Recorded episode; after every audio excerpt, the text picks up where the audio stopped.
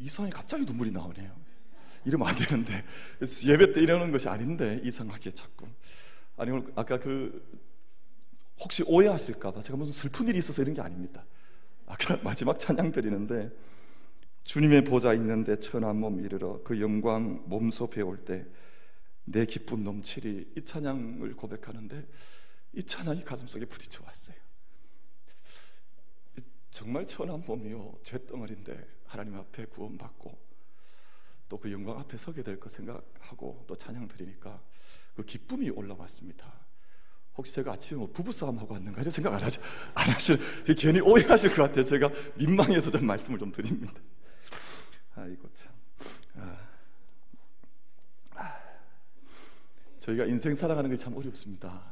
그런데 저희가 또한 곱이 또한 곱을 지나가거든요. 얼마 전에 이제 그 드라마 가운데에서 그런 대사가 있었어요. 그 어려운 일을 제가 자꾸 해냅니다. 뭐 이런 대사가 있었거든요. 아주 유명한 대사가 되어버렸는데 우리 옆에 계신 분에게 우리 같이 그렇게 인사 한번 했으면 좋겠습니다. 잘 하셨습니다. 수고하셨습니다. 인사 한번 하겠습니다. 잘 하셨습니다. 수고하셨습니다. 뭐 모르시는 분들은 어쩔 수 없고요. 예. 어제 아침 8시에 제가 교회에 올라왔습니다. 교회에 올라오는데 마당에서 그 우리 지역 어르신들 만났습니다. 교회 어제 잔치에 오신 분들이죠. 근데 저희 행사가 9시 반에 시작을 하는데 그 할머니들께서 오신 시간이 8시였습니다. 그 1시간 반 전에 오신 거예요. 저희 할머니 생각이 났습니다. 저희 할머니 옛날에 저희 집에서 멀지 않은 곳에 역이 있어서 풍기역이라고 하는 역이 있는데 서울 딸네 집 가실 때에는 꼭 3시간 전에 나가셨어요. 제가 늘 제가 말렸습니다. 왜 3시간 전에 나가냐? 그럼 기차는 그렇게 타는 법이 아니다. 3시간 전에 나가서 기다려야 된다. 이 할머니 지론이었습니다. 근데 그 옛날 할머니 생각이 났어요. 1시간 반 전에 마당에 오셔서 서성이면서 오늘 머리 깎아 줍니까? 오늘 제가 여기 와도 되겠습니까? 할머니 그 물으시는 거예요. 그래서 당연히 오셔도 좋지요 하고 그렇게 인사했습니다. 그리고 교회에서 9시 반에 이제 행사가 시작이 되었는데 그 어린 아이들이 어르신들 이 본당에 우리 어르신들이 가득 어제 어제 아침에 찼더랬습니다. 우리 지역 어르신들이 다 오셨죠. 어린 아이들이 노래를 부르고 재롱 잔치를 하고 또 우리 우리 김남수 집사님 뭐 판토마임 같은 거 뭐 그런 거 우리 교회에도 언제 한번 했으면 좋을 것 같아요. 너무 재롱이 컸습니다. 그래서 언제 한번 하면 좋을 것 같은데 또 그런 거 하시고 또 문화교실 우리 식구들 그동안 연습했던 것들 우리 색소폰 또 연주를 아주 잘 모시게 하고 시간 시간이 온 교회가 함께 준비해서 정성스럽게 준비하신 것 같아요. 그래서 망국기 달고 또 풍선 이렇게 갖다가 장식하고 해서 정성스럽게 음식 준비하고 사랑으로 우리 어르신들 맞이했었더랬습니다. 너무너무 감사하더라고요. 우리 교회가 존재하는 이유가 뭡니까? 우리 이 재단이 하나님의 손과 발이 되어서 이 땅의 사람들 흐르는 눈에 눈물 닦아주고 이 땅의 구원의 통로로 이 재단이 풍성하게 쓰임받는 은혜 우리가 함께 위해서 기도하고 함께 섬겨 나갈 수 있는 이 재단이 될 수 있게 되기를 축원합니다. 다 우리 부모님들이죠. 뭐 어제 오셨던 분들. 저도 어제 행사 중에 불려 나와서 막 저도 뭐 못 추는 춤추라 그래서 춤도 추고 뭐 했는데 근데 제 손을 잡고 그 할머니 손을 잡고 있는데 그 어머니 같은 마음이 들었어요. 그래서 뭐 풍선을 앞에 중간에 놓고 끌어안고 뭐 사랑하라 고백하라 그래서 제가 풍선도 터뜨리고 했는데 제가 오늘 예배 올라오면서 그런 감동이 있었습니다. 제가 우리 장로님 얼굴 뵙고 우리 또 권사님 얼굴 뵙는데 같은 하나님의 맺어주신 영적 가족이다 하는 생각이 강하게 왔어요. 얼마나 감사한지 모르겠습니다. 우리 시간 오늘 어버이 주일인데요. 우리 육신을 내게 있게 하신 우리 어머님에 대한 사랑과 우리 고마움 우리 같이 노래로 같이 한번 불렀으면 좋겠습니다. 우리 어머님의 마음 우리 같이 한번 우리 우리 1절부터 3절까지 다 같이 한번 하겠습니다. 어머님의 마음 우리 육신의 어머님께 감사함 노래 부르겠습니다. 나 실제 괴로움 다 잊으시고 길을 제발 나주로 쓰는 마음. 진 자리 마른 자리 가라리시며 손발이 닳도록 고생하시네 하늘 아래 그 무엇을 넓다 하리요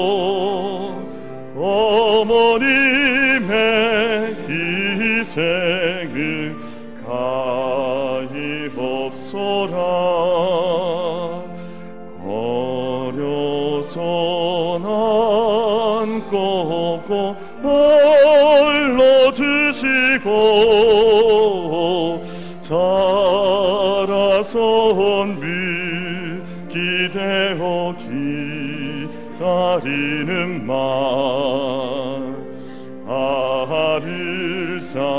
길을 뗄사 자식 생각에 고으시던 이 마음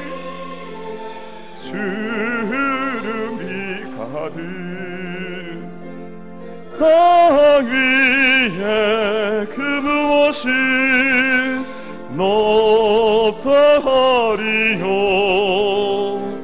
어머님의 정성이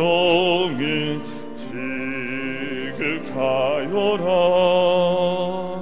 사람의 마음속에 온 가지 소원 오.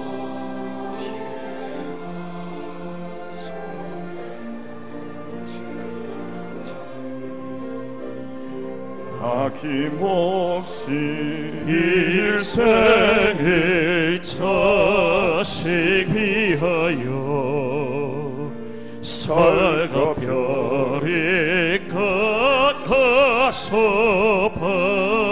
바치는 마음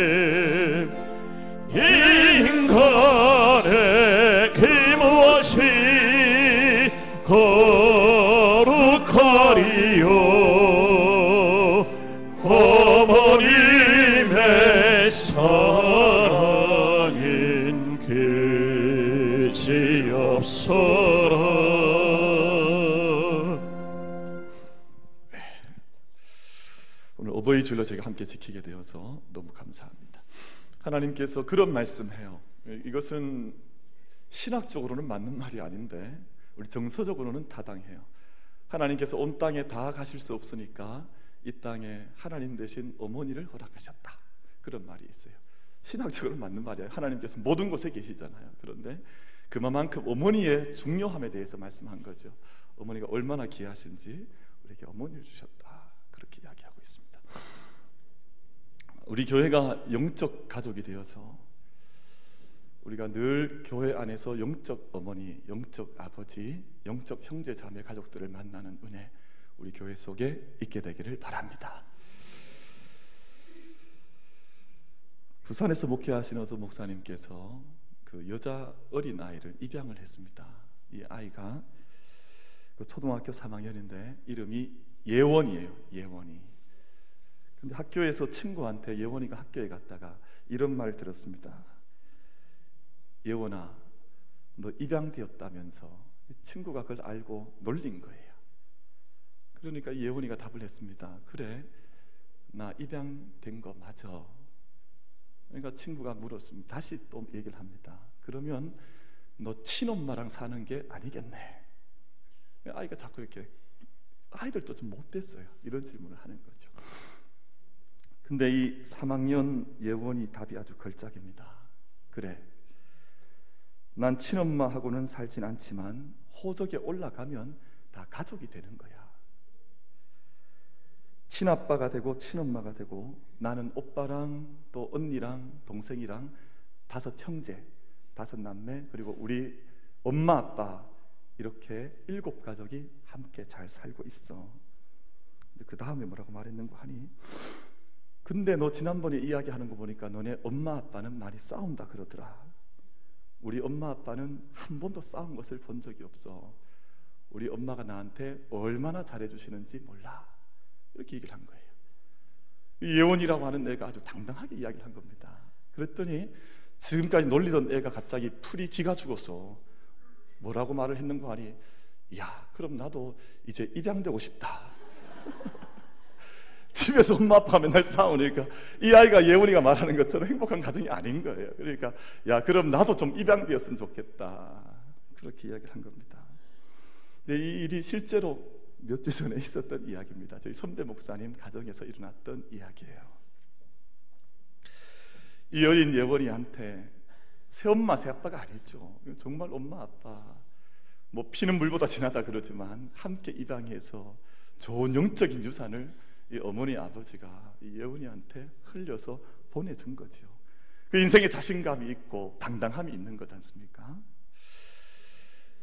그래서 영적 유산이 중요한데요. 제가 얼마 전에 영화관에 갔는데 제 뒷줄에 앉아 있는 아이가 꼬마 아이가 얼마나 시끄럽게 떠드는지 그래서 제가 주변에 있는 사람들이 다 눈살을 찌푸렸습니다. 영화관에 오면 이 에티켓이 있잖아요. 저 영화관에서 좀 조용히 영화를 봐야지. 근데 아이가 계속 떠드니까 주변에 있는 사람들이 다 눈치를 많이 줬어요. 돌아보기도 하고. 근데 아이가 그치질 않는 거예요. 영화 한 두 시간 하는 동안 내내 그래요.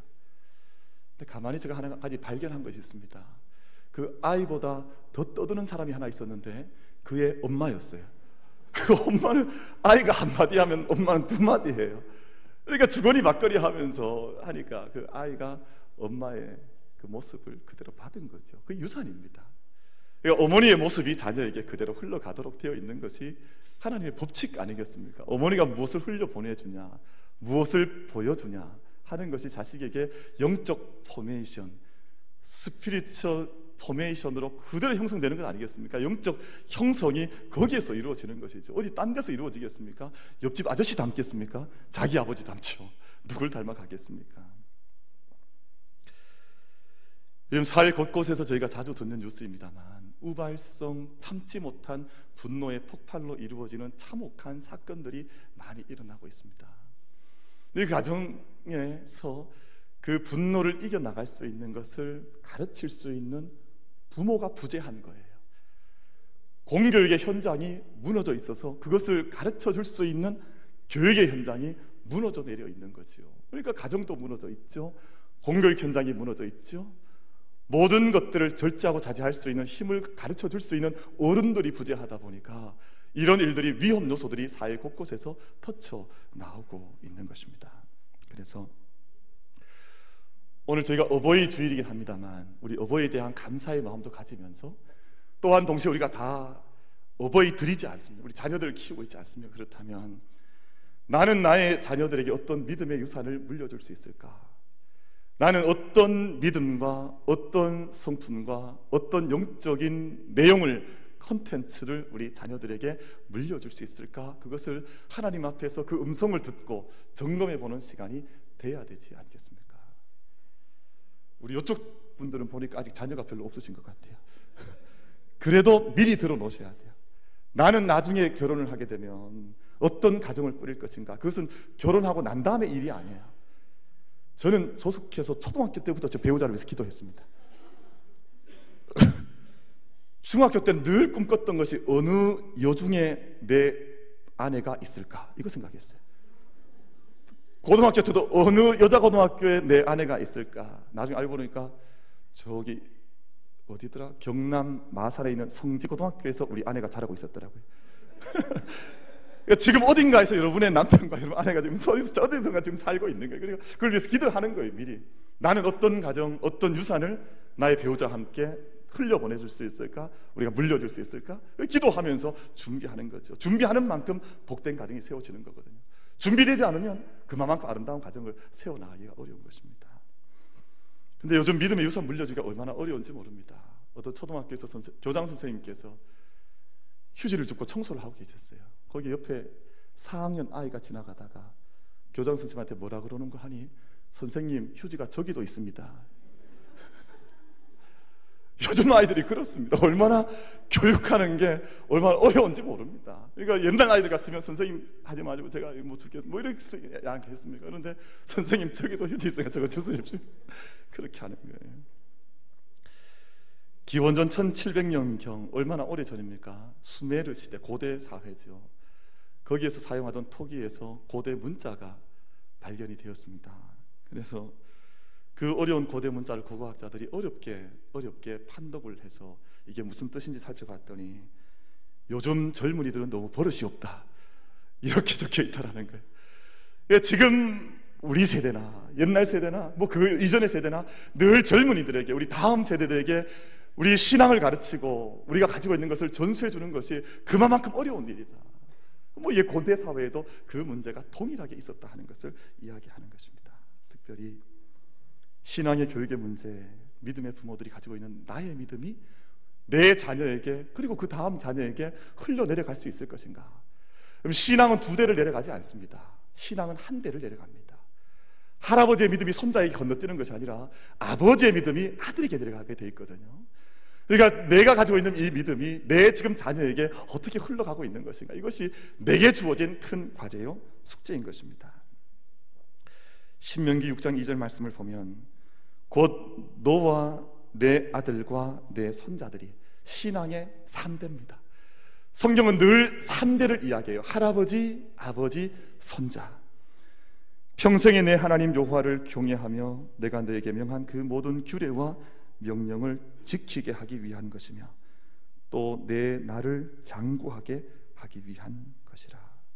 그래서 내 신앙이 내 아들 딸에게 흘러가야 하고 내 아들, 딸의 신앙이 그 자녀들에게, 저의 손자들에게 흘러가도록 하라고 하는 것이 말씀의 하나님의 뜻이라고 우리는 믿는 것입니다. 그래서 늘 성경은 이렇게 이해하지 않습니까? 아브라함과 이삭과 야곱의 하나님 3대예요. 할아버지와 아들과 그 손자의 신앙이 함께 어우러져 가고 있는가를 늘 성경은 우리에게 그렇게 묻고 있는 것입니다. 오늘 본문 20절 말씀에서 이렇게 말씀합니다. 후일에 내 아들이 내게 묻기를 우리 하나님 여호와께서 명령하신 증거와 규례와 법도가 무슨 뜻이냐 하거든. 이 말씀을 잘 읽는 것이 좋습니다. 이 말씀을 가만히 들여다보면 지금 어떤 일이 벌어졌냐면 아들이 아버지에게 문제 제기를 한 겁니다. 아빠, 내가 왜 하나님 말씀 따라야 합니까? 내가 왜 주일 교회 가야 합니까? 내가 왜 아버지 믿는 것은 아버지 자유고 내가 하나님 믿는 건 내 자유인데 왜 나한테 이 믿음을 가지라고 말합니까? 그런 뜻이에요. 그 말씀 아닙니까? 후일에 내 아들이 내게 묻기를 우리 하나님 여호와께서 명령하신 증거와 규례와 법도가 무슨 뜻이냐? 내가 그 법도를 내가 꼭 따라야 할 의무가 있습니까? 하는 신앙의 도전을 자녀가 부모에게 하거든. 이런 뜻입니다. 이 신앙의 문제는 이미 성경이 기록된 이때 신명기 시절에도 이미 이 문제가 자녀에게 신앙을 가르치는 문제가 동일하게 있었다는 것입니다. 그럼 자녀들이 이런 물음 물음 어떻게 하시겠습니까? 오늘 가정에서 자녀들이 우리 부모님들께 왜 아빠가 가지고 있는 믿음을 나에게 요구합니까? 이렇게 마, 말하면 여러분 뭐라고 말씀하시겠습니까? 믿으라면 믿지 왜 말이 그렇게 많어? 이렇게 말했으면 안 되는 거예요. 하나님께서 그렇게 말씀하셨으니까 그럼 따르는 거지. 이렇게 하는 게 아니에요. 오늘 본문 말씀을 보면 정확하게 모세가 우리에게 어떻게 해야 할지에 대해서 가르쳐 주고 있습니다. 우리 21절부터 우리 23절 말씀까지 우리 한번 같이 한번 읽으십시다. 우리 21절부터 23절까지 우리 한번 모세의 신앙적 지혜를 우리가 함께 받도록 하겠습니다. 같이 읽습니다. 시작. 너는 내 아들에게 이르기를 우리가 옛적에 애굽에서 바로의 종이 되었더니 여호와께서 권능의 손으로 우리를 애굽에서 인도하여 내셨나니 곧 여호와께서 우리의 목전에서 크고 두려운 이적과 기사를 애굽과 바로와 그의 온 집에 베푸시고 우리 조상들에게 맹세하신 땅을 우리에게 주어 들어가게 하시려고 우리를 거기서 인도하여 내시고 아멘. 지금 모세는 여러분 가만히 묵상해 보시면 강압적으로 믿으라면 믿지 왜 그렇게 말이 많냐? 아빠가 나서면 따라 나서지 왜 그렇게 말이 많냐? 이렇게 강압적으로 이야기하고 있는 것이 아니에요. 내가 이 예전에는 애굽 땅에서 종이었는데 하나님께서 기사와 이적을 베푸셔서 나를 구원해 주시고 우리에게 내가 새로운 인생 살 수 있도록 우리를 새로운 약속의 땅으로 데리고 가셔서 우리를 지금처럼 살게 해주셨지 않냐? 우린 그 많은 시절 지내오는 동안 하나님의 손길 보았고 하나님 역사 보았지 않냐? 하는 것을 한 사건 한 사건 자녀들에게 모세가 이야기해주고 있는 겁니다 과거에 자유님이 아니었고 종이었는데 그 뼈아픈 경험 내가 가지고 있었지만 그거 숨기는 것이 아니라 그것을 다 있는 그대로 드러내어서 내가 과거에는 온전하지 못했는데 지금은 믿음으로 살아가니 내가 이렇게 살아간다. 믿음의 변화된 자기의 존재론적인 변화의 실존을 자녀에게 보여주는 거예요. 믿음이 강요하는 것이 아니라요. 내가 믿으니까 너도 믿으라 말하는 것이 아니라 내가 과거에는 종처럼 살았는데 지금은 자유민으로 산다. 내 과거에는 속박의 어둠에 매여 있었는데 지금 밝은 빛 가운데 살아간다. 세상의 어둠에 내가 과거에는 있었는데 지금은 그렇지 않다 하는 것을 너희 자녀들에게 한 말씀 한 말씀 자녀에게 가르쳐 주어서 그 영광을 보여주고 말해줘라 그렇게 말씀하는 것입니다. 제가 섬겼던 제가 예전에 부교육자로 섬길 때 섬겼던 한 목사님이 저기 경상도 한 두메 산골에서 태어나신 분인데요. 그 아버지가 할아버지가 그 동네에 종이었습니다. 모습으로 살았다 그래요. 그늘 설교하실 때 때때로 그 말씀하는 거예요. 우리 할아버지도 우리 아버지도 다 종으로 살았다. 다 남의 못 집에서 모습하고 살았다. 근데 어느 날 선교사님이 그, 그 동네 지나시다가 그 논에서 못 심고 있는 우리 할아버지한테 복음을 전해줘서 우리가 그 복음 받아가지고 온 가족들이 다 하나님께로 돌아와서 지금 이만큼 우리가 사람 노릇하고 산다. 그 이야기를 자주 자주 들려주셨습니다. 근데 우리가 그 사실을 영적으로 들여다보면 우린 다 죄의 종노릇하는 사람들이었고 사실은 바른 인식도 없던 사람들이었고 불과 100년 전만 해도 이 땅에 어둠이 가득 들어찼던 곳인데 하나님께서 역사의 손길로 이 땅에 복음 주시고 선교사들 보내시고 구원해 주셔서 오늘 이만큼 우리가 하나님의 정신 속에서 살아가는 구원받은 가정들로 일꾼들로 살아가는 것 아니냐. 사실 해야 해 줘야 될 이야기가 얼마나 많이 있습니까? 근데 부모들이 그것을 우리의 삶으로 가르쳐 주지 못하고 우리의 입술로 한 가지 한 가지 찝어 전해 주지 못하면 우리 자녀들은 그 복음의 세대가 나로 끊겨지고 말고 그 다음으로 흘러가지 않게 되고 마는 것입니다. 베드로전서 2장 10절 말씀에서 너희가 전에는 백성이 아니더니 이제는 하나님의 백성이요 전에는 긍휼을 얻지 못하였더니 이제는 긍휼을 얻은 자니라. 얼마나 많은 변화들과 우리의 삶의 전이가 이루어졌는지를 우리 자녀들에게 때때로 가르쳐줘야 할 사명이 우리 믿음의 부모들에게 있다 하는 것을 만약에 내가 변하는 그 모습을 잘 보여주지 못한다면, 내가 가지고 있는 그 믿음의 이 전과 지금의 모습을 잘 밝혀주지 못한다면, 우리의 모든 자녀들은 여전히 세상의 자녀들로, 세상 가운데에서 종로릇하는 자녀들로 살아갈 수밖에 없는 것이 영적인 이치인 것입니다. 그럼 그때 우리 자녀들에게 어떤 마음으로 우리가 가지고 있는 믿음을 전해줄 수 있고 이야기해줄 수 있을 것인가? 여러분, 영적인 부모들은 영적인 자녀에 대한 책임을 가져야 합니다. 때때로 신방을 해보면 그런 말씀들 하세요. 내 신앙은 내 신앙이고 자녀의 신앙은 자녀의 신앙입니다. 아닙니다. 내 신앙이 자녀에게 흘러갈 수 있도록 도와주어야 합니다. 그것이 부모에게 주신 사명이에요. 내 마음 속에 있는 내 신앙을 자녀에게 잘 불려주지 못하면 그것은 영적인 책임을 방기하는 것입니다. 버리는 것이에요. 베드로전서 3장 15절 말씀에서 어떻게 자녀들을 향해서 가르쳐야 할지를 이렇게 말씀합니다. 너희 마음에 그리스도를 주로 삼아 거룩하게 하고 먼저 너희 부모가 거룩한 마음을 가지라 그 말입니다. 영적인 아비 된 자들이 거룩한 삶과 믿음과 영성을 가지고 그 말 아닙니까? 너희 속에 있는 소망에 관한 이유를 묻는 자에게 만약 왜 우리가 교회에 나가야 됩니까? 왜 우리가 엄마 아빠의 신앙을 내가 따라가야 됩니까? 그래서 만약에 내 자녀가 묻는다면 대답할 것을 항상 준비하되 온유와 두려움으로 해라. 여러분 여기서 말하는 온유는 젠틀니스예요.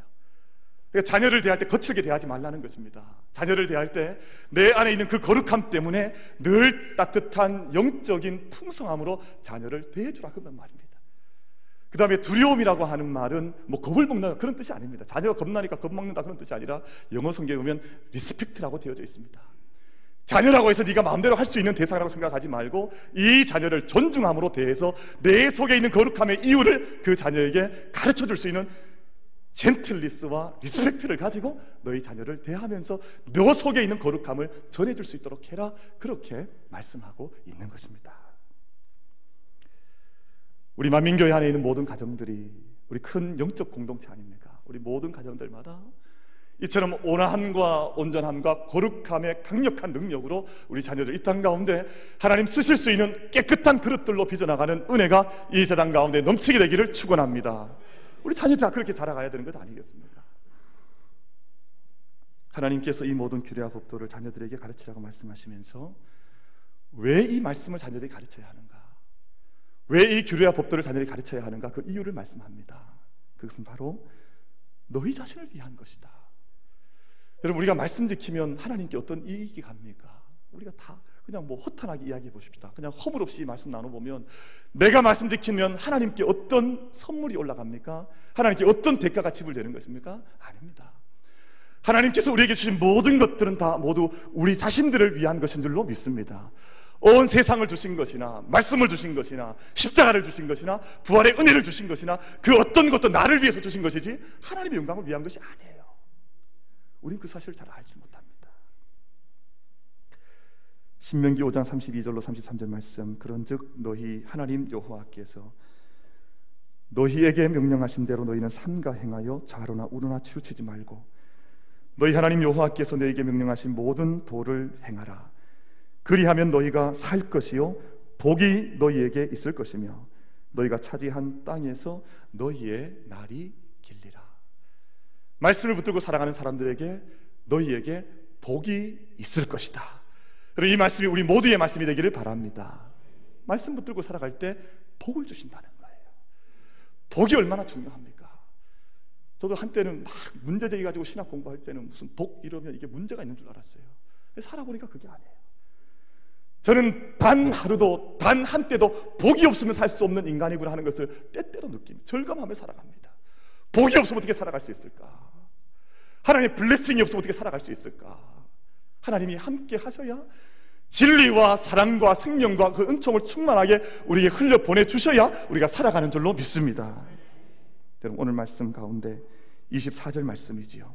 우리 24절 말씀 한 절 말씀 같이 읽습니다. 시작. 여호와께서 우리에게 이 모든 규례를 지키라 명령하셨으니 이는 우리가 우리 하나님 여호와를 경외하여 항상 복을 누리게 하기 위하심이요.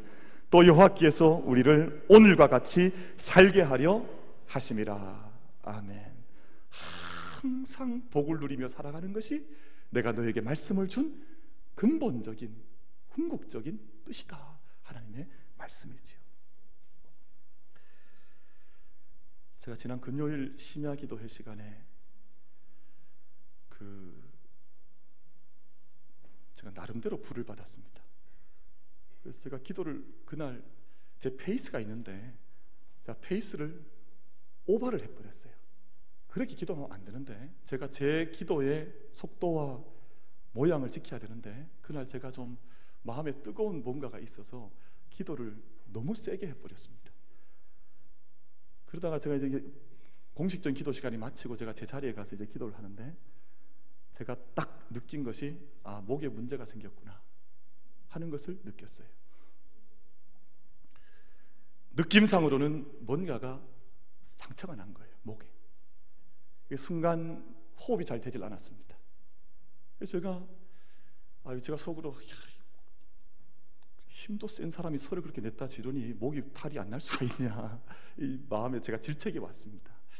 좀 적당히 좀 하지 기도를 그렇게 하는 법이 아닌데 목이 너무 불편해서 여기 있던 물을 제가 다 마셔봤는데도 목에 변화가 없어요. 제가 그때부터 어, 기도하기 시작했습니다.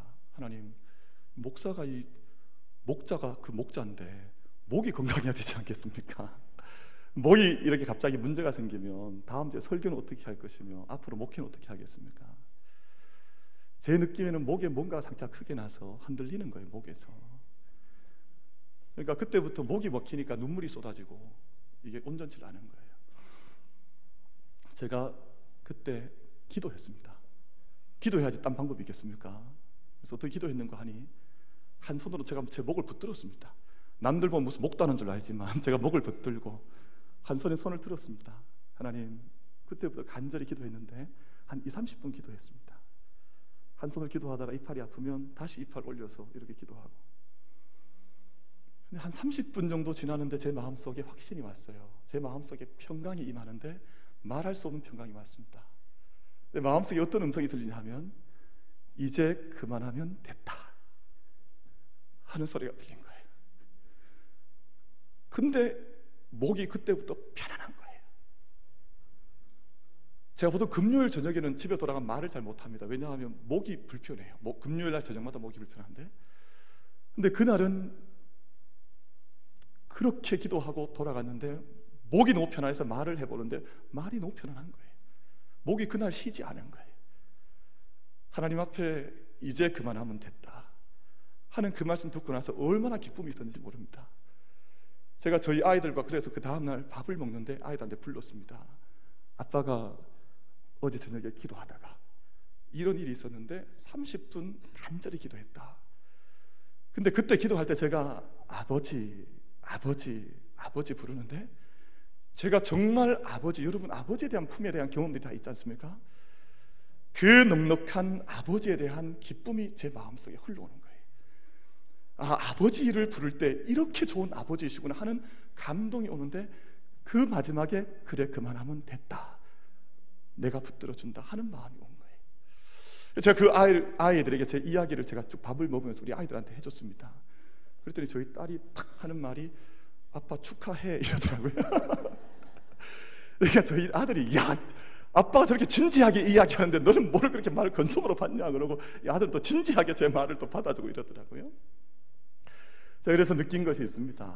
우리가 믿음 생활하는 것이 얼마나 하나님 앞에서 놀라운 하늘의 은총이요 세상이 알지 못하는 기쁨인지 여러분 믿음 생활과 우리의 기도 생활을 그저 그저 구경꾼처럼 하는 것이 아니라 그 믿음 가운데 우리를 불러주신 하나님의 초대와 역사하심을 우리가 날마다 축복과 은혜 가운데 맛보며 살아갈 수 있는 저와 여러분이 되기를 바랍니다. 그래서 그날 밤 그런 확실히 오는 거예요.